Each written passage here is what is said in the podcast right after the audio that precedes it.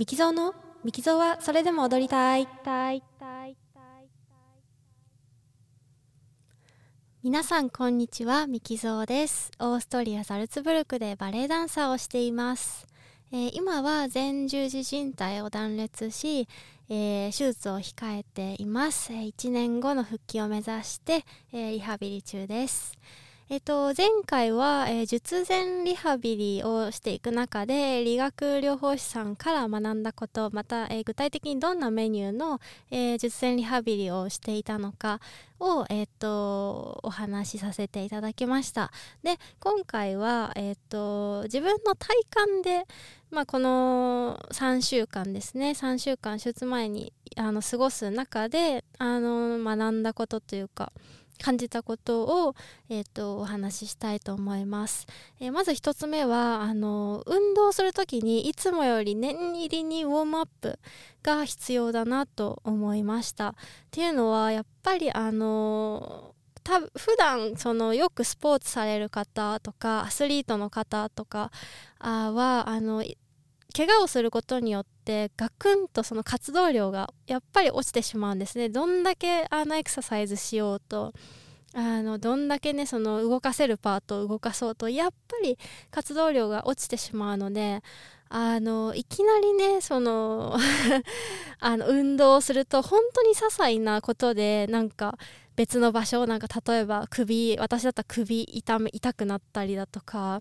背中とか腰がね痛くなったりとかあとあの反対側の足がちょっと痛くなったりとか、えー、してましたね。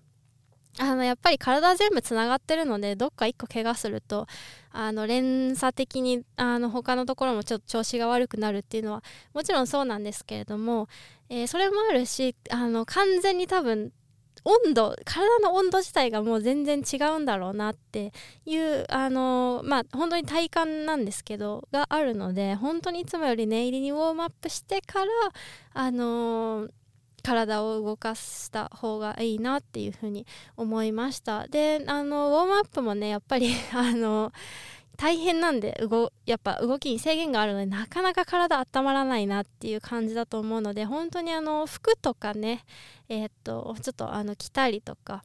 あの首周りちょっとスカーフ巻いたりとかえー、っとね、長ズボン履くようにしたりとか、えー、あと食事もねちょっとあったかいあのものを食べ温めるような体温めるようなものを食べたり、えー、気をつけています。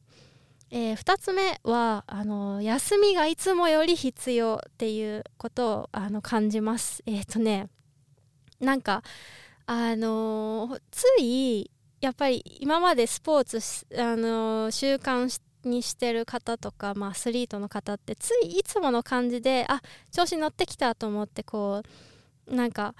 トレーニングとかリハビリをしちゃいがち？まあ私の場合なんですけれどもあこれいけるわっていう感じでこういつもの感じであのちょっとね負荷をかけてその日は大丈夫なんですよ。その日は大丈夫だったって思って寝て起きた次の日にめちゃめちゃ来てあの疲れが。あれえこんな疲れる？あれしかやってないのにこんな疲れるかって思ったあの感じですね。っていうのはやっぱりあの体が治ろうとしてるので多分そっちにエネルギーを使っていてちょっといつも自分が踊ってる調子いつも自分がトレーニングしてる調子でやってしまうと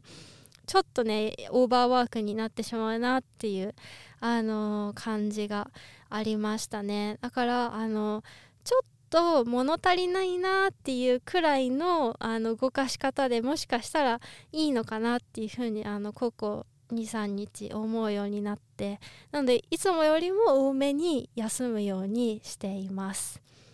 でえっとまあ3つ目というかねえっとまあ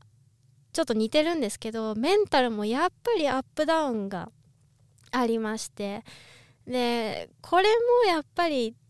あの休みがいつもよりメンタル的にも休みがいつもより必要だなっていうことをちょっと実感しました。あのその日はねあのすごく「あ今日なんか調子いいすごく元気」って言ってこういろんなことやっていろいろ勉強したりとかいろいろエクササイズやってもう次の日ドーンってそのメンタル的にも落ち込むみたいなことが結構あったのでもう最初の何週間か怪我して最初の何週間かはもうしょうがないなと思ってその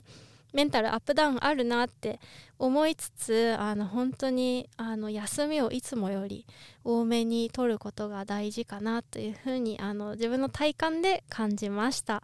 はいえっ、ー、と今日はここまでです。えっ、ー、とまあ、あの このラジオを聴いてくださっている方の中で今怪我されている方だとか何かえっと